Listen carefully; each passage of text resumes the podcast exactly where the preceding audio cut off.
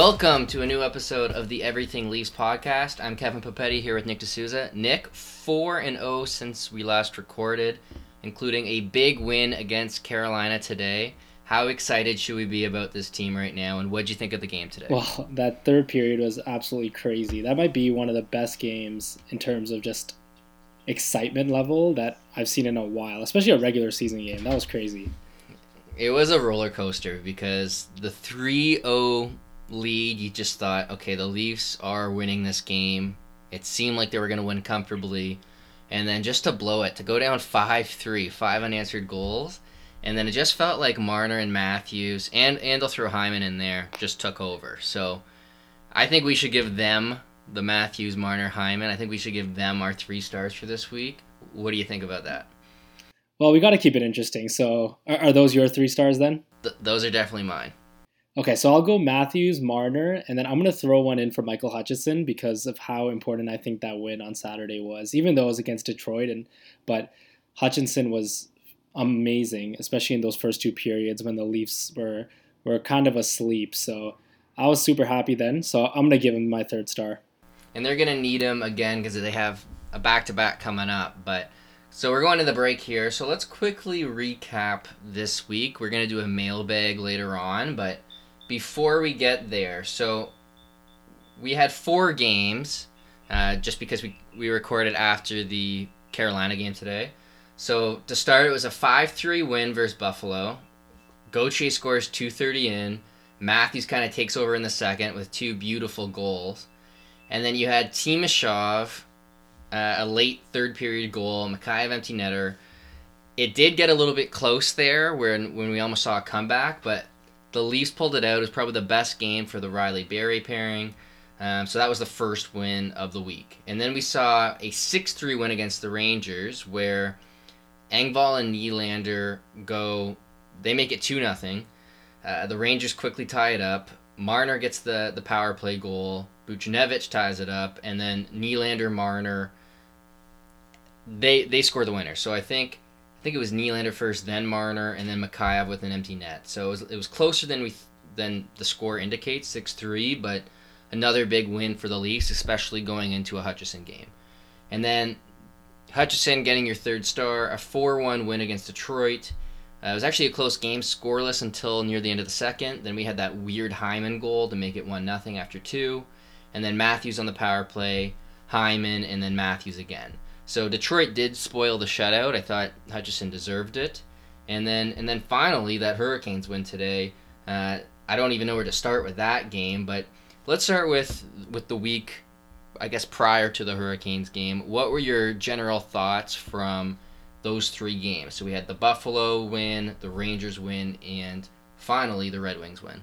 I thought the well, I guess the the the Sabres win I didn't think the Leafs were playing that good. Um, it was nice to get a win, especially after that back to back where the Leafs didn't really play too well and only got two out of a possible four, and, and Sabres escaped that back to back with three out of a possible four. So the Sabres game was okay. The Rangers one was just almost complete domination from the Leafs. They were kind of beating up on a, a pretty bad Rangers team, but I was happy with that one. The Red Wings one, I mean, I kind of touched upon it already. Um, that was Michael Hutchinson's win. He was absolutely amazing.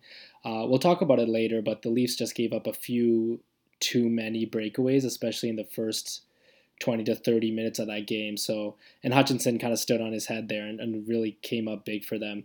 And then tonight with the Hurricanes, I mean, it's kind of a tale of three separate games where you have like the beginning where the Leafs score three, and then the Hurricanes come storming back with five straight, and then obviously that third period was just insane. So, I mean, there's a lot of good to take. I mean, the Leafs are obviously 4 0 in their last four, but there are a lot of things that, you know, need to be changed. And the Leafs have more than 40 games to go. So they have lots of time to kind of figure these out. So, I mean, you can't be upset about it. I will say that a week ago, I remember Matthews taking a lot of criticism, and he had a huge week. So that Buffalo game, he scored the two goals. One was just a perfect shot. The other one was he went right around. I'm trying to think of the player he went around on Buffalo now. Um, it's just a beautiful goal, one of the goals of the year. And then Uh, I don't think he scored in that Rangers game, but in the Detroit game, he also had two, one being on the power play. And then him and Marner today against Carolina were just, they were not going to lose this game. It was 5 3 going into the third. We saw that spinorama pass to Marner, and then we just, the two just took over the game. I mean, Marner, right after they tied it, just instantly went on a breakaway and scored. So I think it was one of the most exciting games of the year anytime it's 8 6. Um, I'll quickly go over this game here. It's, I mean, 8 6, it might take me a while here, but Spezza scores early, and I saw post game. Let's let's mention this quick. So Keefe said post game that he started Spezza because his daughters were in the crowd. Keefe is just awesome, isn't he? yeah, it, it's quite the contrast to what we saw from Spezza from the first game of the year. So, um, so Spezza scored a nice one from Tavares, uh, and then Nylander's. What happened was Hyman got high sticked. Uh, it was a four minute penalty, so they scored twice on that penalty. So Nylander got the first. They still had a power play. Uh, Tavares scored shortly after on a nice spinorama shot. And then kind of a rough short-handed goal that let Carolina back in the game. All of a sudden it's 3-1. Uh, Muzzin kind of took a soft penalty that shouldn't have been a penalty. Carolina capitalized. 3-2 going into the intermission. It felt like the momentum was in Carolina's hands and that the Leafs kind of let their lead slip away. And then Nikas or Necas and Haula were just possessed this game. Uh, they both scored in the second. All of a sudden, Carolina was in the lead. Uh, added a goal, so it was five unanswered goals to make it 5 3 going into the third. And then the Matthews Marner Hyman line, and we'll have to talk about this new line, they just went off. So, first, Matthews scores on a nice pass from Hyman. Uh, once Carolina scored again to make it 6 4, then we saw Marner. Uh, he scored, then he set up. Well, Marner's goal was a beautiful pass from Matthews where just gains the zone, spins around, and finds Marner for the one timer. And then Marner shows great patience to find Barrie. Uh, and then Marner goes off on the breakaway right after they tie it. And then finally, Engvall gets an empty netter. So, kind of going into the Christmas break here, I think it's a huge swing of momentum for the Leafs. I think it's a five game winning streak now. They haven't lost since our last episode. I mean, there's there's not too much to complain about, Nick. I think everyone can feel good about themselves going into this break. Yeah, definitely. Actually, I tweeted today, and this one aged did not age very well. Um, where I said, you know, it was it was kind of right in the mix where Carolina was starting to turn it on, and the Keefe had his new lines, and I, I want to get into that right now. So he had those new lines, and I tweeted, I'm all for trying new things, but I also want to win this close game against a very good Carolina team. If I were Keefe, I'd go back to Matthews with Nylander and Hyman and the Hyman Tavares Marner line. So as you just mentioned, we've kind of seen this new line of Hyman, Matthews, and Marner, and they were obviously absolutely amazing today. I was not a fan of the other lines. Now, I know with Tavares in the past, you've been able to throw kind of whatever wingers with him, and he's been good. And I mean, I don't think that line is bad per se, but like for me, I'm in love with the Hyman Tavares Marner line. I think we have enough evidence that that's been very good.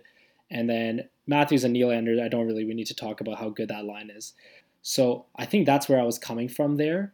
But I mean, after that Hyman, Matthews, and Marner performance today, I mean, they've definitely earned a game or two more. Would you would you agree with that? Oh, for sure. I mean, so let's get into our, our mailbag questions here. Um, thanks everyone who submitted a question. So this is actually one of the questions. So I wanted to uh, get this question in here. So first question: Is it time to put Mikheyev or Engvall with Matthews and Nylander, or is it time to permanently switch Nylander and Marner? So what I will say, and I think I agree with you here, is I don't think we can say that it's permanently time to switch Nylander and Marner, um, but I do think it's definitely time to get a look at what Matthews and Marner can do over an extended stretch. Um, I don't think it would be permanent just because we know Matthews and Nylander play really well together. We know Tavares and Marner play really well together. Um, so I'm not saying this is permanent, but it just seemed during that Carolina game that they love playing together. Uh, we saw Matthews just make a perfect pass to Marner. We saw them celebrate after their goals. Uh, just given what they've done, I think they've they've earned a longer look. Now I don't know if I'm in love with playing Tavares with Mikheyev and Engvall. I think maybe you put Nylander there. Um, just kind of you're just flipping Marner and Nylander at that point. But I do like having a high end playmaker, whether it's Marner or Nylander, with a high end goal scorer, whether it's Matthews or Tavares. Um, so I do agree that it should be like next game. I definitely start with Hyman, Matthews, Marner as a line, but I'd probably give Nylander to uh, John Tavares. What about you? Yeah, kind of adding to your point there, I don't really like the Kerfoot, Kapanen, Nylander line either. Um, so I think that's where that's where I have a problem with these long combinations. Obviously, the Hyman Matthews Marner line is fantastic, and they proved it tonight. They proved it last game, even though they didn't play too much. They, I think they scored like three goals in, in under five minutes of even strength time together. So, I mean, they're they're electric together. The thing is, I don't really like the other two lines. I, I would like to see them, and I mean, their next three games are against non playoff teams, so there is some room to experiment there. Um, I think a line of Engvall, Tavares, and Nylander would be interesting to say the least. I think they're still, I'm still kind of married to, and I guess I'm stubborn in this way, where long term, I still think that their real success, especially against good teams, is having Tavares, Marner, Hyman together, and then Matthews, Nylander against the other team's second and third lines. Maybe. And to answer the first part of this question here is so the first part was is it time to put Mikheyev or Engvall with Matthews and Nylander? If that was the duo, I would say yes. I think we talked about this last episode where I want a more defensively responsible winger there. I want some size there, someone that's going to get in on the forward check and, and win some battles for them. Uh, I basically want someone who's going to get them the puck. And Kasperi Kapanen's been pretty invisible the last week. Uh, he did get benched along with Nylander against Detroit. Um, so if that duo was together until Johnsson's back at least, I would put Mikheyev and Engvall with them. Um, but right now, I think you have to keep Hyman, Matthews, Marner together. We'll see how it goes. Like if it, if obviously they're not going to keep this up, but if they keep, if they, if they're continue to be successful, I'm okay with keeping that line. I think where I would have issues with these lines is I'm not a huge fan of that third line, that Kerfoot, Kapanen, and Nylander line, just because they don't really have anyone heavy on that line. They don't really have anyone to win battles. I don't really like either Kapanen or Nylander on their off wing so far. Um, and again, with Tavares, I think I want a, a slightly better playmaker. I get frustrated with Mikheyev and his ability to take, or his, not his ability, but his bad habit of taking low danger chances.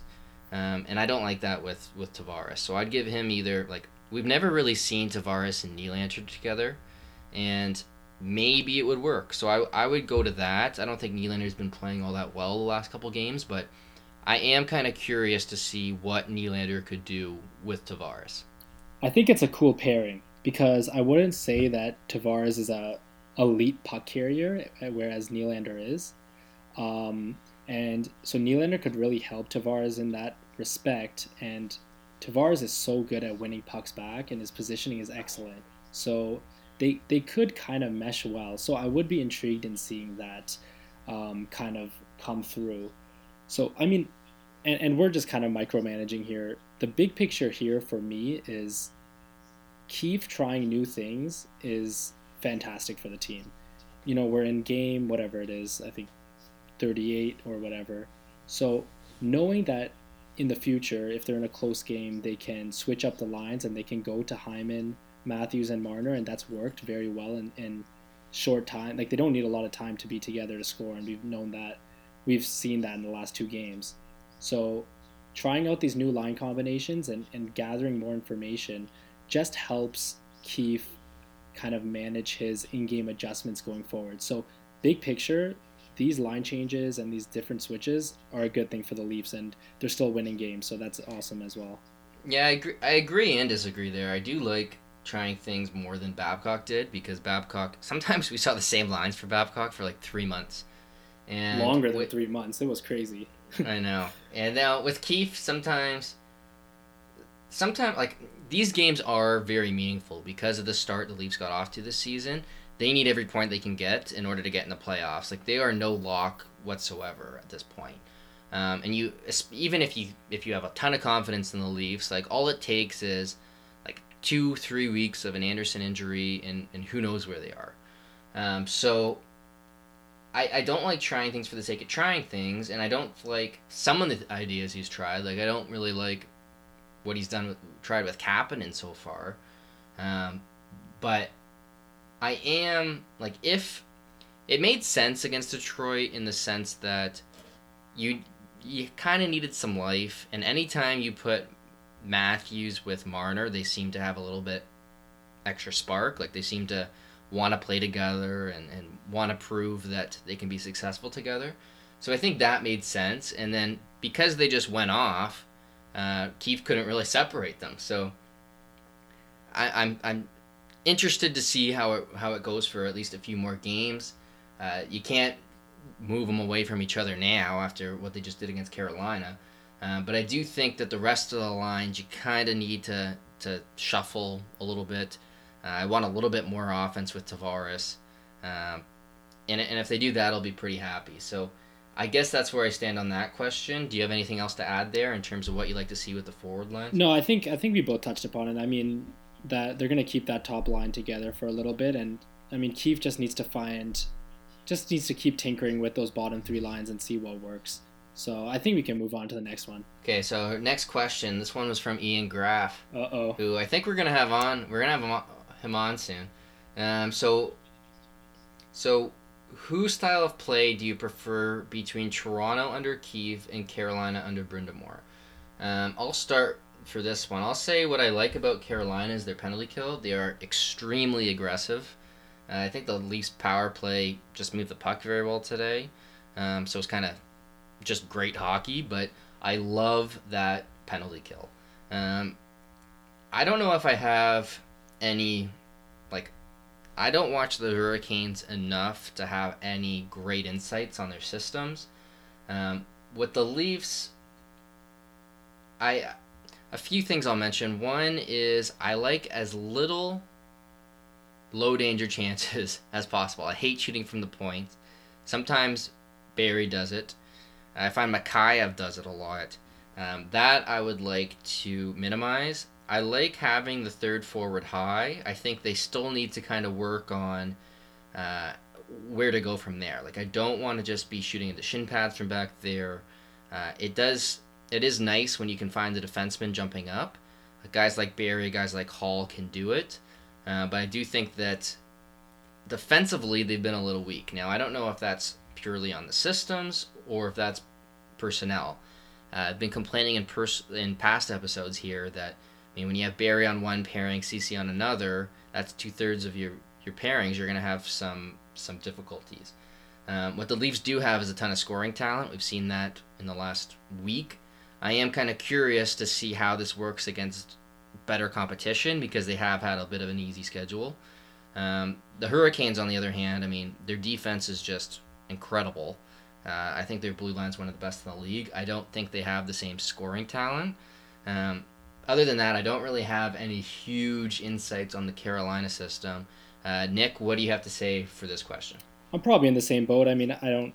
I'm definitely not going to pretend like I'm, I'm an expert for Carolina. I do notice, and, and it's kind of adding to what you said in terms of their defense. I mean, they're they're stacked defensively, and one thing I do notice is they also like to their defensemen like to jump up into the play in the offensive zone to keep the puck in the zone. Something similar that the Leafs have also been trying to implement as of late.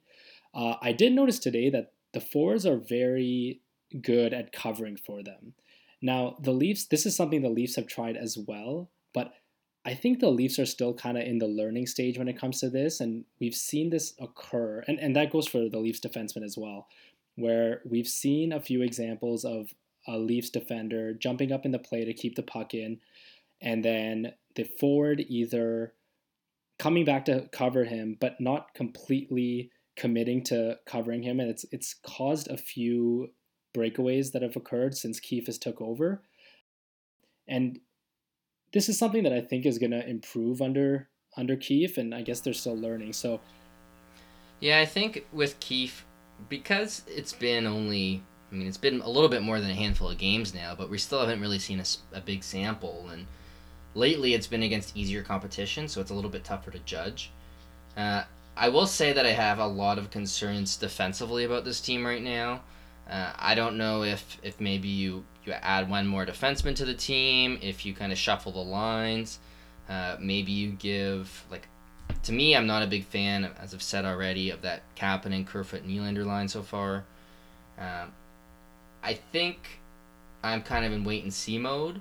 Um, I think maybe the defense is a little bit concerning, but uh, there is going to be a question where, I mean, Randy Carlisle's strategy was kind of a collapse in the defensive zone, uh, limit high danger chances, and, and they, they did struggle. I think everyone knows that. So um, they have I've seen a lot of breakaways against them. I've seen a lot of mental lapses. It's tough for me to say how much of that is Keefe and how much of that is just mental lapses. For me, there's been things that are kind of out of the, the out of the coach's control, if you will, where players are just making mistakes that they should know better. Um, so it's a bit of a tough tough evaluation there. Especially in such a small sample, right? But I think that that's one thing that they can really clean up on is obviously the breakaways. The other thing is their breakouts. It's a different breakout than what they've been used to, and we've seen that they do try to make extra passes in their own zone. Now, most of the time it does work, but it's also led to a few goals, including on uh, including some goals today. Um, I think it was the fourth and fifth goal, uh, if I'm not mistaken, were both due to the Leafs regaining the puck in the uh, defensive zone, making one too many passes, and then turning the puck over, and Carolina pretty much getting the puck, putting it towards the slot area where a guy's wide open in the slot and scoring a goal. So obviously the Leafs are in a position where they're looking to break out the puck, so they're not really around the middle of the ice. Maybe they have one center there, but as soon as they turn that puck over, they're not in a position to be defending. So it's causing a lot of problems there. That's another thing that they're learning right now. It's a completely different breakout than what they were doing before with Babcock, which was just have your wingers fly high, get the puck into the neutral zone as soon as possible, and try and win a puck battle there.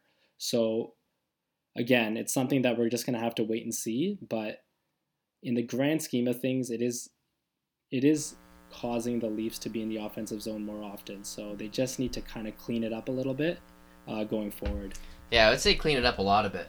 Um, I thought Holl had a bit of a weak second. He had a really bad giveaway. He he was kind of due for a bad period. He's been playing very well. Um, I thought, I mean, Nylander is a little bit weak today. Um, but what frustrated me with this game, I mean, the second period was one thing where they kind of give up three goals in a minute. That's always frustrating. But for me, they're up three nothing. They have a power play with like seven minutes left in the first. Like I just want to get out of that period up three nothing, and to give up a shorthanded goal there is is tough to say the least. You kind of let them back in it, gave them all the momentum. Um, all of a sudden, it's three two after one. So I thought, like, I I th- think that's a mistake that can be avoided. Uh, I do think that this team is making a little bit too many mistakes, a little bit too many breakaways given up, where they don't really have the focus at all time or the attention to detail. Um, I do have a good question here. So we asked for mailbag questions before the Carolina game, uh, telling people that we'd be recording after the game. Uh, this is a good question here. So after being shut out by James Reimer today, is it time to shuffle the lines again? Uh, do you think that question was pretty good or a little bit off? Well, Reimer did he did, he didn't allow any goals in the second and third period, so He was good then. he was very good. Like it was, it's it's almost good sometimes if you don't notice a goalie, and I did not notice Reimer at all in the second and third. I know. period. He looked different after like the first five minutes. He kind of looked like Mrazek. He looked a lot more calm. I think his heart rate went down a lot. Um, yeah, he did look a lot like Mrazek. Trying to see, he did have one. No wait, he had. F- so he had f- three goals allowed and four saves. So tough matchup against his former team. well, he's just he's still a Leaf fan at, at heart, I think. So I think so. I think he's he's trying to help the the Leafs there. yeah, So let's go on. Let's go on to the next question here. So, why is Kyle Dubas unwilling to trade Cody Ceci for literally anything at all? Um, so he's saying like, why won't he trade him for Ceci and a fourth, for example, for literally nothing. Uh, any theories on that, Nick? I think this one's right in our wheelhouse. That is the question. That is the question of the podcast. I feel every week. Um, I think that's again kind of the trade that everyone is hoping for. Uh, Ceci's minutes have obviously gone down, and his role has gone down since Keefe has come in. Um, so, I mean, whether that means they're going to trade him, who knows? His, does that take a hit on his value? Also, something that you know is, is tough to say. Um, so, I think it's something that if, if you can turn Ceci into another defenseman that could potentially get into the top four, that would be the Leafs would be set, and you know you could use that the money, the three point five mil that he he's being paid right now for something else. So um, it's tough, and it, that was a really funny post. Now that I'm reading it, I'm talking Ceci and a fourth for a ten dollar Tim's card and a third liner from the Wichita Whalers. I don't know. Can the Leafs can the Leafs fit in a ten dollar Tim's card into their cap system right now? That's a lot. Like you can get more than you think with a ten dollar Tim's card. Like I don't know how many Timbits that is, but that's got to be like a good hundred Timbits at least, right? That may be more valuable than the Mikheyev contract, arguably. Yeah, I think Dermott with a ten with a ten pack of Timbits would be a pretty good pair. And Marner, they need more sugar. Yeah, and Marner. Marner, Marner would have good chemistry. Um, I'll say with like I think we've said this as you mentioned on on most episodes now where if you could give Dubas truth serum, or you give that front office truth serum, and you say, what do you what do you really think of Cody Ceci? Um, that's kind of the million dollar question here. Uh, they did trade for him, but they got out of the Zaitsev deal in the process, so it was a bit of a throw in. Uh, I do think that you, you could move him for nothing. I, I do believe that. Um, I, I do think he's been playing better as of late. Uh, I do like having a stay at home type who can penalty kill and has some size and uh, he plays the right side. So I do like having that on this team. I think it's a, good fit. Um, but his cap hit is too high.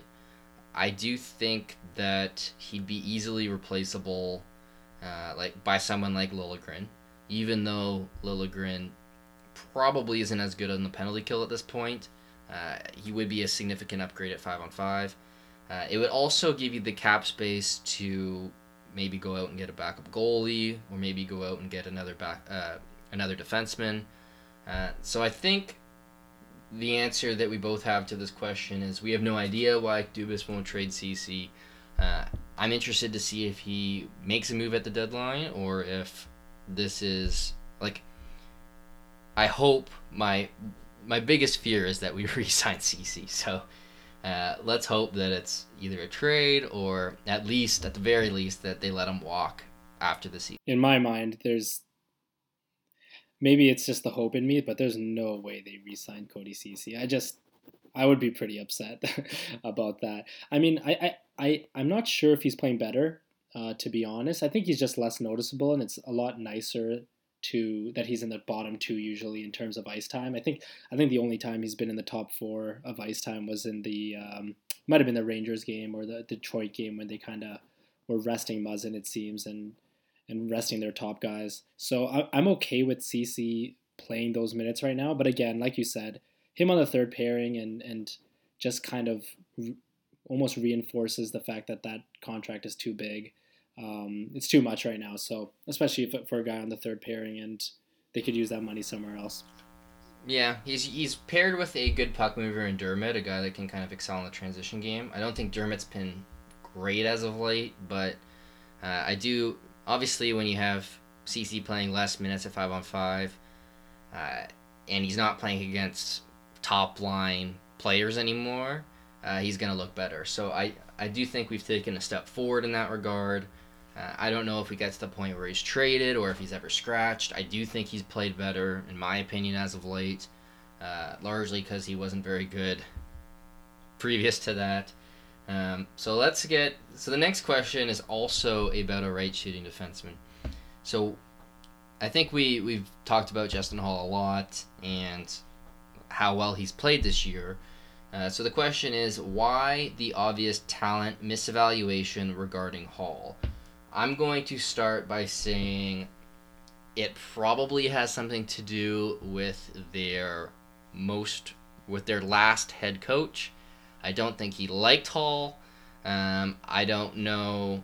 He didn't really give him a, a, a chance. I think he's a little bit stubborn in that sense, where he doesn't rotate his players, so we never really got to see. Um, I didn't think Holl played all that well last year. I think part of that was when he did get in the lineup, he was so rusty, and, and it's tough to gain confidence when you when you're you feel like if you make one mistake, you're not going to be in the lineup for another two months. So uh, I'm to place most of the blame on Babcock here. I know Dubas in the past, like years ago, called Holl one of the most underrated players in the organization. I know Keefe used Holl in a shutdown pairing when they won the Calder. Um, I don't know. I don't know what else to say. I think you can put most of the blame on Babcock. I do like having. I can't believe that Holl makes under seven hundred thousand. Um, Nick, what do you have to say? Why the big talent misevaluation with Justin Holl? I'll take a similar approach, but also a little bit different. I think with Holl, I think with Babcock, he he was just scared to try out new things, especially Marlies. It felt, and the ones that he did try out, there were he was kind of late to the late to the party with, and Kapanen comes to mind, Johnsson comes to mind. Um, so I think with Holl, he was in in Babcock's mind, he was a fringe NHLer, and Babcock was a lot more comfortable playing guys like Zaitsev and Hainsey and Polak in those in those right-handed slots, and, and never really gave Holl a chance. So I'll I'll just say that it was more due to the fact that he just never gave him a chance, rather than a guy that he saw that might be good. Um, and and just thinking he's not good. I just don't think he really trusted the sample that he saw, whether that be at practice or in the AHL. Um, in terms of the gap of the player that we see now and the player of last year, I think a lot of it also has to do with Holl just seems very comfortable in Keefe's system. Uh, we see him sliding up the boards, something that's almost starting to, to become known in, in Keefe's Leaf system. Um, we see Holl jumping up in the boards uh, in the offensive zone, creating chances. Um, in his own end, he's he's starting breakouts. He's jumping up in the play. So he fits this system so well that I think that's what's almost made that gap a lot bigger. And, and now we're at the point where it's almost unbelievable that he was a healthy scratch last year. He's been that good under Sheldon Keefe. Yeah, so to add on to your, your Babcock point, I'll say that he decides who his best players are early, and then once he's kind of decided, it's very hard to change his mind. So, like, let's take a player like Kenny Agostino. If Agostino played very well in the preseason and got into the lineup with Babcock, like, I could see a scenario where he would have played 70 games this year or 80 games this year. Whereas if you get off to a, on on the wrong foot with Babcock and you don't impress him early, uh, you could barely ever see the lineup. Like Babcock, more than any other coach I know, will play players you know ten games a year, seven games a year. Like Justin Holl sit in the press box seventy one games last year, and then I mean you just kind of completely blow the player's confidence. Um, and like even with Levo, like we, you didn't really get a good look at what Levo could do. Um, it's completely inexcusable in, in, kind of in hindsight, where the other options were Zaitsev and, and Ozhiganov. Um, so, I mean, I think Babcock's taken his fair a fair share of criticism for that. I do think that this is one thing that Dubas deserves some credit for, where I think last year a lot of people were saying, you know, why don't you just put Holl on waivers? Why don't you just lose him? Like, who cares? Uh, at this point, like Holl is just so valuable to to the team right now, where I think he might be their best right shooting defenseman. I'm gonna pump the brakes for my own opinion on that. I still think Tyson Barrie is very good offensively, um, and his skill set in itself is such is so special that I'm not ready. And, and I'm I like to think of myself as one of Justin Holl's biggest fans. I love the way he plays. I said that he was the he was the defenseman that the Leafs have been looking for for years. A cheap right-handed defenseman who can be reliable against the other team's top lines. um, can penalty kill. So I'm not ready just yet to say that, but I mean the way he's playing, I might be on board within the next two to three months. But but Tyson Barrie for me, that skill set still so important, and I think we still have a lot more to see with Tyson Barrie. The thing I'll say about Barrie that's frustrating me is one is he's taking he takes a lot of low danger chances where it feels like if the puck's going on the net when Barrie's on the ice, it feels like he's either getting a point or they're not scoring. Like it doesn't feel like he's on the ice for many goals where he leads to the goal but he doesn't get a point. The other thing I'll say is I do think he's giving up a lot defensively, whether it's just losing battles, whether it's just bad positioning, whether it's just being a little bit too aggressive for the sake of offense. Um, my I don't know either who's the better defenseman right now. I think it's that close. I will say with Barrie to his defense is it feels like him and Rielly should be in the exact same role. Um, where if if there was just one of them, like say Rielly wasn't on this team, it seems like Barrie would be in a better position to succeed. They should both be on a top power play unit. They should both be not in a shutdown role, ideally. And they should both be paired kind of in a second pairing role, getting lots of minutes with a defensively responsible partner. That's the role I'd put them both in. Now, the Leafs don't really have the, the perfect uh, pairing for, for either of them. They're kind of together right now. Um, I don't know if, if either is in the, the perfect position to succeed, but uh, maybe it's just a slow start for Barrie. He was, he was pretty dreadful to start the year. I think he, he kind of had a rough stretch recently. I did think he scored a huge goal in today's game. Um, the other thing I'll say about Holl is I don't think it's just Keefe's system because he was so good under Babcock. And this kind of ties into our next question here. So uh, the, the question was what contracts have Engvall, Holl, and Mikheyev earned? Because we're talking about Holl, why don't we start with Holl? So He's going to be an unrestricted free agent after this year. Uh, I would like to extend him as soon as possible. I know how difficult it is to acquire good right shooting defensemen. Nick, what kind of contract do you think Holl has earned at this point? Well, I think the longer that this goes, the higher it's going to get. So, with defensemen, for the most part, they get paid for two things the amount of minutes that they get played, and usually their points. So, with Muzzin, uh, sorry, with Muzzin, with Holl, um, he's been getting played quite a bit, especially you know in the last ten games or so. So and then he's not a huge point producer, um, and then also we have to take in consideration his last contract and his age. So I will go with two million for now. I had it a lot lower before, and even a month ago, as I had it, I think at one, around one mil to one point five. So I'll have it around two, two point two is what he's at right now for me that's something that might increase a little bit throughout the year, depending on. And it seems like the Leafs are going to play him a lot for the rest of the season. Um, and then you know, I'll be on the optimistic side. Hopefully, they can sign him for about two years. So I'll go. T- let's say two point two for two years. Uh, I think he's going to get more than four point four guaranteed. So I would say longer term. Um, the player I'd compare him to from last year would be Nick Jensen, uh, who was on Detroit at the time, right shooting defenseman, killed penalties, was playing big minutes for Detroit, and then he ended up getting traded for Washington. Now, this is a player that I wanted for the Leafs. Uh, he has a bit of size, again, kills penalties.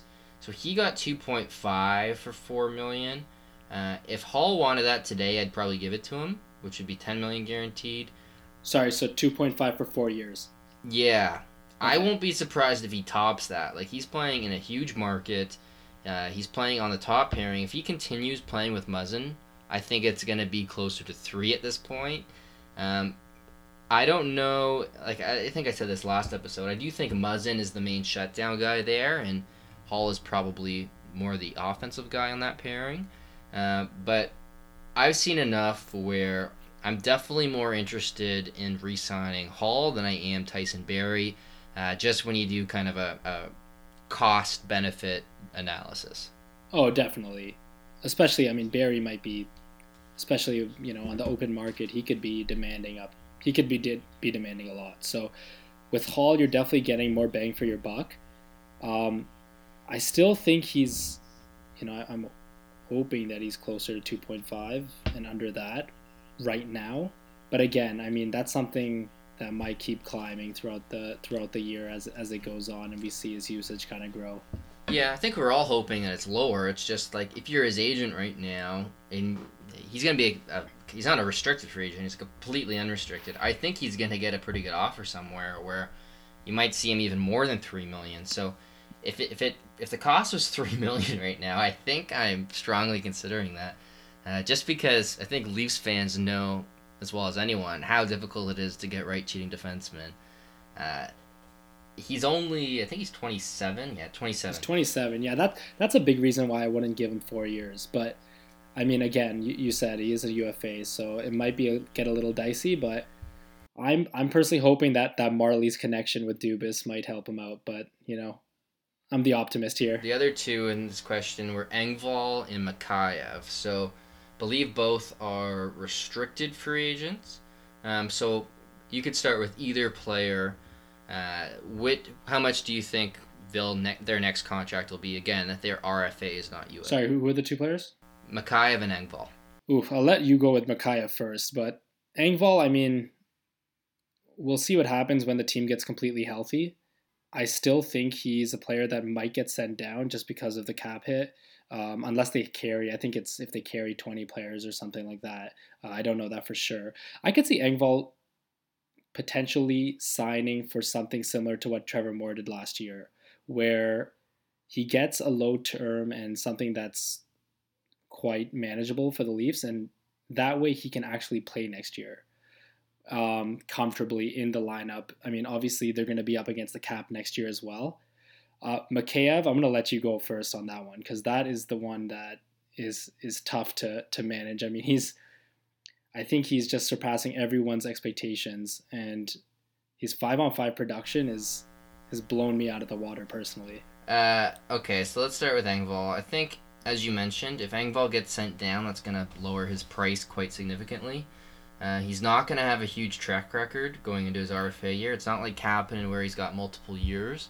Um, he's only going to have one, not even a full season of a track record. So, like, I can't see him if he's even he's on the team the rest of the year. I don't think he's going to get into that two million dollar range. I think the Leafs are going to try to avoid paying players uh, in that, let's say, one point two to to three million dollar range. Uh, I think you either want them to be as good as someone like Kerfoot or Kapanen, where there's a big difference between that player and a replacement level player, or if, if they're gonna make like 1.7, 1.8, at that point I think they're gonna be there. There might be trade chips where you move them and then you kind of you find players who will do it for less. So whether it's someone like Mason Marchment, uh, where you can save a million dollars towards the cap, I think that's something the Leafs are going to continue to do. Um, so for Engvall, I think he'll be close to a million. Like I'll be surprised if he's over 1.5. Um, maybe if he if he continues playing very well, maybe he gets over that. But I don't think he's gonna have the track record. So I'll I'll go under 1.5. I think it'll be like maybe you give him a, a raise to one, um, but it's gonna be really dependent on how many games he actually gets into down the stretch and like if he's playing with Tavares, his his point totals might rise, which kind of drives up the price. So, uh, I, I'll I'll take. Well, if he's at if he's at one point two, do you think he plays next year? Like, do you think they could fit him into that that team? Obviously, you know, given the defense, it's so tough to predict. But I just can't see him a fourth liner. I think he's way like. I think he's way more likely to get traded if he's if he gets into that 1.5 range. Right. Um, and way more likely to be a Leaf if he's under a million or, or very close. Right. So yeah, I'll I'll take that road. I think he's going to be under a mill. I think he wants to play for this team, and he's he's. I think he is a guy that could bet on himself, similar to what Trevor Moore did. Okay, so Mikheyev, I feel like we're gonna have a disagreement here. Um, I see him as comparable to Engvall. Interesting. I think because I don't see a huge gap between the two players. I think they're both pretty good on the penalty kill. I give the edge to Engvall there. Um, I get that. I get that Engvall Mikheyev has better point production right now, but I don't buy that long term that he's going to be this type of scorer. So Uh, he does have a lot of empty net goals. I think he's more of again similar to Engvall. If he gets in that like if he's over, let's say two and a bit, even like even at the two million dollar range, I'm looking to trade him because the Marlies have the players whether it's like even someone like Agostino. Um, I'm okay with that. I don't think really. Some people are really high on Mikheyev right now. I'm not there yet. I know he has 21 points in, in 37 games. Um, few of those being empty netters, but I think I'd give him a little bit of an edge over Engvall, but I will be curious to see his trade value if his if he's looking for like a, a two and a half plus million dollar contract, I'm looking at his trade value. Yeah, I'll agree with that point. Um, I have him around two, two point two. I think there's a pretty big difference between him and Engvall. Again, this is it's it's tough to kind of compare those two just because based on their track records. But with Mikheyev, it is just it's just that I mean we just don't really know what type of player he is because he came from the KHL. So I am not as is th- is this the type of point production that I trust? I'm not really sure because I mean to start, he's spent a lot of time with Kerfoot and Kapanen on that third line. I would I think he's a guy that I wouldn't be afraid to put him up on a line with Matthews and Nylander. And I think that he potentially could work out with them. And if you can sign a guy for two mil that can go up and provide um, some physicality on that top line, a guy that can win a bunch of pucks, and you know he, he has a, he's a decent finisher. He he does shoot too much from the point, and something that you've touched upon quite a bit. But I think that's something that is pretty easily changed just through a little bit of coaching tactics and, and some instruction. So with Mikheyev, I think that the mystery is there, and I definitely think there's a difference between him and Engvall, uh, just based on what I've seen from Engvall, and and I'm pretty high on him, but I think the I think the skill set of Mikheyev and the level that he plays at is a little bit higher than Engvall for sure. Well, in terms of skating, I probably give the edge to Engvall. In terms of shot, I'd give the edge. edge You give that to Engvall? Yeah, Engvall can fly. I think Engvall is probably the smoother looking skater for sure, but, but I think Mikheyev's probably quicker and a lot faster when he's at top speed. But yeah, Mikheyev's a good skater too. Um, in terms of like transition play, I think it's pretty close. Engvall can transition the puck well. Uh, finishing ability, I think it's probably Engvall. It's pretty close, but Engvall's got a great shot. Uh, playmaking Engvall's a bit weak, but I think Mikheyev's a bit weak there too. Uh, they're both pretty good in battles. I I'm fine with Engvall and with Matthews and, and Nylander too. So, um, like for me with with any of these players, it's I love watching them. Uh, I I love what they bring to the table for for this current Leafs team, but if their price tags are going up, I think you're now getting into the conversation where like someone like Mikheyev, if he's gonna make like let's say over two point two, uh, now you got to consider like who do you trade? Do you trade Mikheyev? Do you trade Hyman? Do you trade Johnsson? And if I have to pick between those players, unless you're getting a great deal on like one year of Hyman, um, I'm gonna I'm gonna trade Mikheyev. I think Hyman's the better player right now. Um, I think like I I'm open to trading one of them. I could be open to seeing what Johnsson's worth or, or Kapanen's worth um, if you get a great deal. But uh, I mean, we, the the nice part about this is it's only been you know thirty about thirty games, and we still have the rest of the season to kind of evaluate. So, I mean, if Mikheyev ends up with like, you could end up with like I don't know, like let's say he gets sixty points. Now I'm in kind of in a different mindset, but so far I'm still taking the approach where it's I'm, I'm either I guess it's more of a wait and see approach for me, but from right now, I'm I'm I'm around, let's say two million for uh, Mikheyev. For Mikheyev, I think that's where right. he ends up. Um, but again, I'm looking. I'm be looking at his trade value. I'm not as high on him as, as some of the other people I see on Twitter, but uh, hmm. I do like what he's he's brought to the table. So um, again, Okay, that actually turned turned differently than I thought. So so I'm around the same. I'm also around two two point two mil for Mikheyev, but I keep him at that. Um, I think he's a guy that can jump up into the lineup, and he's a pretty good third liner in my opinion, and can penalty kill. I do think I do think they have so many options though, where you look at the like guys from the Marlies and you say, okay, like I think Timashov has played well of late. Uh, I think Petan could play in an NHL position in some capacity. I think Agostino could. I think Bracco, like give him a year, or maybe maybe you put him on a fourth line role. Uh, Adam Brooks is someone. Uh, obviously, like they're calling everyone up right now, but not playing them. But I think Brooks could play, uh, especially on the wing. Um, not something he does with the Marlies, but uh, and we've we've mentioned Marchment in the past, or at least I have, where I think he could uh, provide something that that the team could certainly use. We've seen Aberg. Um, so for me, like I don't know if he's got a huge edge on those players yet. If he can prove that he does and he's a real difference maker over those guys, I'm more open to paying the extra million, million and a half. But right now, I think he's more of a, a small upgrade over them, if that makes sense, uh, rather than a rather than a major one. So it is a bit of a wait and see on that one.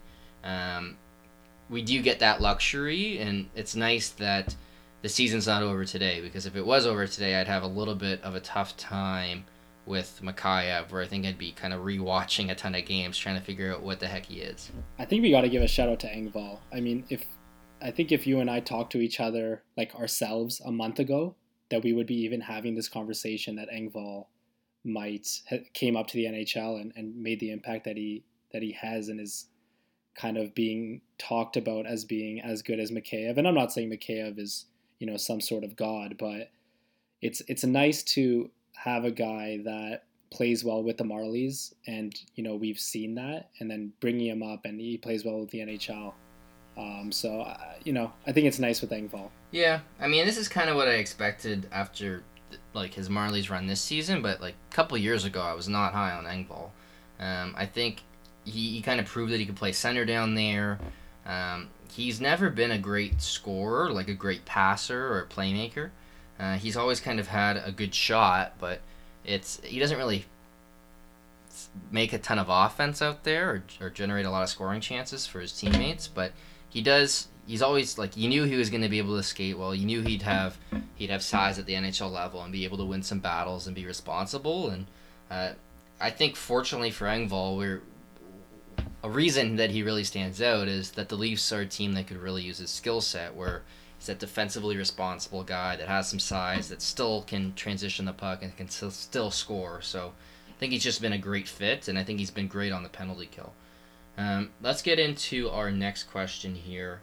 Uh, actually, it's, it's still about Engvall, so I guess we're not transitioning too much. Um, so, what's Engvall's ceiling in your opinion, and does he make one of Kapanen and Johnsson expendable? So, I'll say his ceiling again, I don't think he's ever going to be a, a great playmaker by any means, but I look at someone like Hyman as the perfect role model, so I'll put I'll put Hyman as kind of the, the ceiling where or, or maybe Hyman with a little bit more finishing ability. I think Hyman's kind of been the perfect player who's kind of started out with the Marlies, not been a huge scorer on the Marlies, but his size, his his ability to win battles, his speed, um, he's kind of been the perfect complement to the Leafs skilled players like Matthews, Marner, um, like we saw today, where he's just in there winning battles. He's bringing a little bit of a defensive responsibility there. He's out on the penalty kill. Um, he chips in some some goals from time to time. I think that's kind of where his ceiling lies. In terms of making Kapanen and Johnsson expendable, I guess a little bit more. Like, I would say he helps to make them more expendable uh, I do think Kapanen is the better player, even though he's not really playing like it as of late. Um, but I, again, I'm I'm definitely interested in finding out what type of value Kapanen and Johnsson have around the league because if you could get a, a great defenseman, I think we're all kind of interested in that. So uh, I do think the Leafs are going to be in a position this offseason to shop a winger um, just because of the depth they have and whether it's Kapanen, whether it's Johnsson, whether it's Mikheyev, um, I do think that having all these wingers is going to make someone more expendable, uh, but I don't necessarily know if it will be Kapanen and Johnsson for sure. Yeah, it definitely gives them some nice options going forward. I think with Engvall, it's it's very difficult when the players, with fringe players like this that are around. He's he's now 23, so in terms of how much he's going to improve as a player at the age of 23, probably not as much, not as much as you know if we're talking about a guy that's 20 at this level at the NHL net level who just came up. So with Engvall, I think a lot of it depends on his usage. Now, I'm glad that you brought up Hyman. Hyman to me is a player that when he first came up to the NHL and he right away was put into that top six role next to, to Matthews and Nylander, and he thrived in it. He's also a player that at the time the Leafs had um, they had Josh Leivo, they had Leipsic. I had Brendan Leipsic making the team over Zach Hyman. I and that's a mistake I made. But I think Hyman's a guy that potentially could have been a fourth or third line guy for all these years and there would be a group of people that would say, yeah, I think that's where he belongs. So with Engvall, he's a guy that I think could stay in a third or fourth line for the next couple years, and we might say that's the type of player he is. Or he might be a guy that, you know, Keefe kind of takes a chance on him and potentially next year, if, if a spot opens up, or, or maybe even this year, puts him with Tavares or, or Matthews long term, and he turns into a player that, like Hyman, is very, very successful in that role. So when it comes to his ceiling, I think his usage matters a lot. I think we kind of read into too much about usage and points when it comes to the ceiling. Like I think for kind of the perception of a player, that's going to really matter. But in terms of just his pure ability, like like Hyman's been outstanding. His ability to drive play, like you look at, at numbers like RAPM or like ex- any expected goal metric, really. Like Hyman is a star in terms of those, and he's kind of the like the Leafs need those power forwards. Like they, they do have quite a bit of transition skill, um, especially between their center right wing duos, uh, where you kind of want these these complements like Hyman, and I do think that Engvall has the characteristics to be maybe a one of those good complements down the line. Now, what his reputation is in in say three years, as you said, I think it's going to be heavily on, on how many points he gets and who he's playing with and what his usage is. Um, so I agree with you there. But what do you think in terms of making? Does it make Johnsson and Kapanen expendable or more expendable at least? What's your thoughts on that? For me, that is, and I know you kind of touched upon it already. That is very heavy on the packages or the trades that the, um, the Leafs get in return for Kapanen or Johnsson. I think that drives that a lot more. They have a number of guys that, you know, potentially could jump up into the top six. Like, do I think Engvall would be better than Johnsson next to Matthews and Nylander today? Definitely not. I think Johnsson's excellent. I think Kapanen's a very good player. I think they're a step ahead of the Engvall, the Timashovs, even Mikheyev. So, in terms of like, like, does it make them expendable? It makes them more comfortable in making a trade that would entice them, if that makes sense. I will say that, like, it's so difficult to predict the lines now that we don't know if it's like Matthews Marner or Matthews Nylander. Um, I wouldn't mind like if we if they end up going back to the old lines, I wouldn't mind going like Mikheyev or, or Engvall with Matthews Nylander and then giving Johnsson Kerfoot. Like if we can get that third line a little bit more offense, just because I'm not I'm not too sure what that third line ends up with. It's just I mean it's so hard to predict right now, just given uh, the lines just changed, and I mean the old lines are having quite a bit of success too. So it seems like there's at least a lot of different options for Keefe and a lot of different things that he can work with. Um, one question here was, and I guess it's kind of a complaint with Keefe. I'm not sure the level I agree with it, but it's why is Barrie still on the top power play unit? Uh, to me, it's because it's working right now. I think at first I thought the goals were going in, but they weren't really deserving them, and now I think that they're just moving the puck very well. I think today against Carolina they had terrific movement on the power play. Uh, Barrie has a long track record of success on the power play. I don't really have a huge preference over whether it's Rielly or whether it's Barrie. Um, I don't really have any uh, complaints with Barrie on the top power play unit. Nick, what do you think? Yeah, yeah. I mean, to me, Rielly and Barrie, they're both very, very good on the power play. I don't really see a big difference between them either. One thing with Rielly, and this is very well documented, especially on Leafs Twitter, I can't stand when he throws the puck on net. Um, and you have Tavares, Nylander, Matthews, Marner also on the ice, and you know it, that results in a, a, a weak Rielly wrister from the the point. So just for that reason alone, I have liked Tyson Barrie on that top power play. Um, so, but again, not a huge difference. Both very good on the power play. Um, both very good at creating space for the, the the wingers that they're playing with, whether that's giving the puck to, to Matthews on one side or Marner on the other. So, to me, again, not a big deal uh, for for me uh, if Barrie's on the top power play. At the end of the day, it's it's Marner, it's Matthews, it's Tavares and Nylander that are kind of stirring that drink. So. Yeah, I don't have much more to add to that. Um, I do like our this last question here though. So, uh, in terms of having your cake and, and eating it too, even if the Leafs are playoff locks by the deadline, would you trade Tyson Barrie? Or do you trade one of the young wingers for defense help? Or neither? Do you just keep the team what it is? Nick, do you want to start with that one or do you want me to start? I can start. I think, again, uh, kind of reiterating what I said earlier, the dream is trading Cody Ceci in some regard. I'd say Cody Ceci plus now combining with this question, uh, one of the one young wingers in some sort of a package for a defenseman. I think that's your dream uh, scenario. When it comes to trading Barrie, I think I'm not a fan of trading Barrie.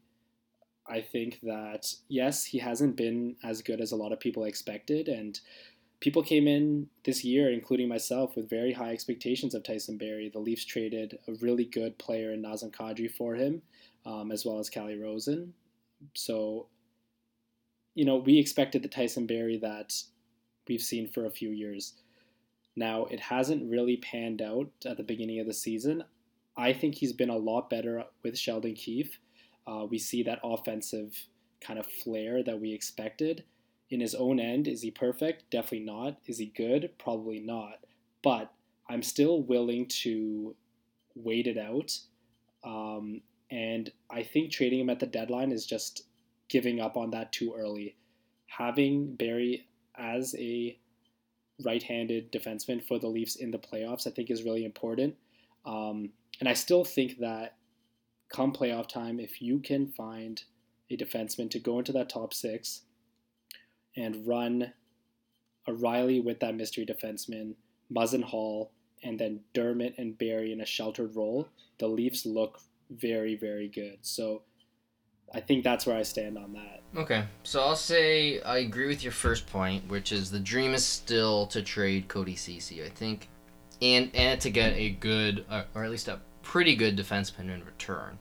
Um, whether it's someone like Chris Tanev, like you're not going to get them one for one, but if you could just offload Ceci and then maybe you go out and get someone like Tanev, maybe you get someone. I think the ideal situation would be to get someone with a little bit of term, um, but that's obviously a little bit harder. So, uh, if you could somehow get out of that Ceci deal and get someone else, that's the dream. Uh, in terms of, and I'll answer the second part of this question: Do you trade one of the young wingers for defensive help? I think everyone's open to it. Um, problem is, is that Johnsson and, and are both pretty good players. They're under control. Uh, I don't think you want to trade either for a rental at this point. Uh, if you get a controllable defenseman, I, like why not? If, if the player's good enough. So uh, for me, that's kind of a tough question to answer. Where it's it's kind of the obvious one, and, and probably not a very exciting one uh, for those listening. But in terms of trading Barrie, I'm certainly more open to it. Um, we had this, think it was a very similar conversation a couple years ago where James Van Riemsdyk was a pending free agent. And at the time, I was open to trading James Van Riemsdyk for the right package. Now, the Leafs didn't make the deal, and the a lot of the people that argued against it were saying, you know, like you can't do this every year, or you're always just going to be hurting your team's chances. And for me, that's a bit of the slippery slope fallacy, where you just you do it once, and then the argument against it is like you can't do it every year. Well, I'm not saying to do it every year. I'm just saying to do it once. Um, with Barrie, I will say that I do think he is a little bit overrated in the sense that uh, defensemen that put up points get a little bit more praise than they deserve. I do think he gives up a lot of goals. Like I do think he's instant offense on both ends of the ice at times. Uh, I do think that he is a little bit overrated. Uh, that he would command a pretty good return. Um, so whether it's, I guess the other thing too is I like Liljegren's play, and I don't think there's, I do think Barrie's better than Lilligren right now, but I don't think there's a massive gap. Um, whereas I think in terms of trade value, like you get a lot for Barrie. So I do think it's tough because I do want to contend this year. I want to put the best roster forward. Um, I'm a little bit more open to it depending on the package, but because the Leafs are contenders, uh, or at least playoff contenders, I, I do think you'd have to get an overpay in order to do it, or, or at least a pretty damn good offer. Uh, one thing I'd be interested in is if, if you moved Barrie and then you go out and you use that first round pick to get a different rental. Like you got someone like Chris Kreider, who I'm a huge fan of or if you use that pick to get someone I don't know like Pietrangelo, like now that makes sense to me. Um, but it is going to be a very tricky move to make because you don't want to hurt the team's chances. Um, so I think it would have to be a pretty a pretty damn good offer um, in order to do it. But I think I'm probably a little bit more open to it than than you. Yeah, I mean, when it comes to the JVR thing, I think it's a little bit of a different situ- situation, and obviously this happened a few years ago.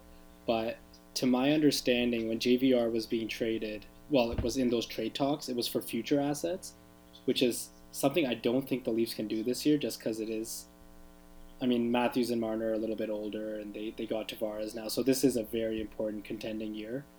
Um, I, I just couldn't see them trading him, especially for something that doesn't help them right away, even if it's a first round pick that they're planning on uh, flipping. I mean, if you get a first round pick and then you need to make sure that that second deal is in place because if it's not, well, you're gonna get someone. And yeah, I mean, you don't want to lose that second trade though, or else then all of a sudden you're you're kind of in trouble. You just kind of hurt your team's chances of of winning that year. So, yeah. I mean, it's tricky. Yeah, I just for me it's the chances of him getting traded are pretty low. And I think that you're kind of giving up a little bit too early if you trade him at the deadline, um, especially given the Leafs. And, and I am high on Liljegren. I don't think as high as saying that he's close to Barrie, but I, I'm not really confident. Like, even if Liljegren comes up, you're looking at Liljegren, Ceci, and Holl as your right defenseman. So unless you get a right-handed defenseman back from Barrie, I don't think it looks any better, in my opinion. No, I don't think it looks any better, but I, I I'm a little bit lower on Barrie than most people are right now, so um, I don't think it's it would completely kill the team. Where like if you traded Muzzin right now, like if if this question was like would you trade Muzzin in order and, and still go for it, I would say no. Like, I, there's no way I'm trading Muzzin right now. Yeah, that's a short conversation. Yeah. So I think Barrie, I'm at least listening to offers, and whether it's like, it's a tough move to make, as I said. But like, if you got someone like, I don't know, someone I like is Philippe Myers, or like, you're not gonna get Dante Fabbro, Um, but if you could get like a young defenseman who's ready right now, um, maybe not someone of that caliber, but someone who's kind of a little bit underrated, um, and is controllable, like that would make sense to me. Um, if you could get a first round pick that you flip for a very good rental, um, that would make sense to me. But it's such a tricky move that, again, I think we both agree that we don't expect it to happen. Um, yeah. So, so we're about an hour ten into this, so let's let's hit a couple last notes here, Nick. So the one thing that we normally do is we preview the, the, the week and we say how many points would we need to be happy. So last week I think we can be thrilled. Uh, they won. They won all three games to go six points, and then because we recorded a little bit late, they actually won a fourth game to go to eight points. Um, so next week is a bit of a Christmas break here, and then they go at the Devils on Friday. They're home against the Rangers on Saturday. Uh, the Rangers actually play Friday as well, so they have a back to back as well. And then I'll add the Tuesday one in here. Um, just to make it three games. So it's at Minnesota on Tuesday. So we're probably going to get Hutchinson for one.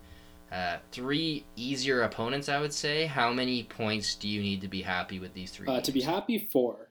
But I'm gonna say this Leafs team is on such a roll right now. Um, they're not really out shooting teams that much, uh, especially in this run. But I think they're playing well enough, and, and the opponents are all non-playoff teams. So, you know, to be happy, I'll say four. But I wouldn't be surprised if they get six. Let's say that. Okay. Yeah, I don't think like with these opponents you can't be shocked if they get six, but I'd take four at this point. I mean they're on a roll. I just want to keep it going. Um, so yeah, I'll agree with you on four. They're gonna have to lose at some point, uh, but I do think I'm kind of interested to see what what I'll ask you. What game would you play Hutch? So would you play him on the road against New Jersey on Friday, or would you play him at home against the Rangers? Uh, I'd give him against the Rangers at home. I think the, the second one of the back to back is probably probably okay with me in this case. Um, but I think he is going to get the Friday one, if I'm not mistaken. I think I read somewhere that usually historically the back the backup gets that first game back from Christmas. Which I mean, I'm not too strong about this one. That's fine with me. Uh, I think Hutch played well enough last game that I'm okay with with him in either one, um, just to keep the momentum going with him. Yeah, I would go. I would actually play him against the Devils just because they're completely out of it, um, and they don't really have a great goalie to go up against them. Um, that's what I would do. I would also give Andersen like a, a bit longer of a rest because he's gonna get basically he'd get basically Tuesday to Friday off, which is a nice break for him and a needed break. Uh, it was Jamie McLennan I think that said about the goal, the backup getting the first game. Right. Um, so and then, like, my issue with starting Andersen in the first one is if you lose, then you feel like the second's like a must win. Right. Um, and then you, you almost want Andersen there. Um, so just because the Rangers are somewhat in the playoff picture, I would put Andersen in that one. But again, like, I don't think it's it's, It's a not a huge deal. deal. right? Yeah. yeah. Uh, a few last notes I'll make. Uh, one, Nick Robertson played today. Um, Cole Caufield scored four goals. He's going to be incredible. Just his speed, his shot. Um, he looks like a, a future 40 goal scorer in the, for the NHL. Uh, but Nick Robertson is very good as well. He's just so slippery. He's a smaller player that just plays heavy. He's got a great shot. He can beat you on a one timer. He can beat you uh, with a wrist shot like he did today. Uh, he's a good passer in the middle of the one three one. Uh, I think he's going to be. I think a lot of the talk in the next couple weeks on Leafs Twitter is going to be about Robertson because I think he's going to put on a show. Um, I do think he's the second best prospect in the Leafs organization uh, behind Sandin. Now, Sandin is. I expect him to be very good in this tournament. I will say that the, the forwards on Sweden aren't as good as they usually are this year. I do think Canada and US are probably the two best teams, but I mean, Sweden, Finland, they always show up in these tournaments. Um, I'm sure they're still going to have good rosters, and, and anyone can beat anyone. Um, Canada's pretty exciting. I think we're going to get a good tournament, but uh, I, I will say that I am excited to talk about Sandin and Robertson in the coming weeks. And again, as we mentioned earlier, we're hoping to have Ian Tulloch on uh, either the next episode or the following episode. So uh, thanks everyone for listening, and, and we hope to we hope that you tune in next week.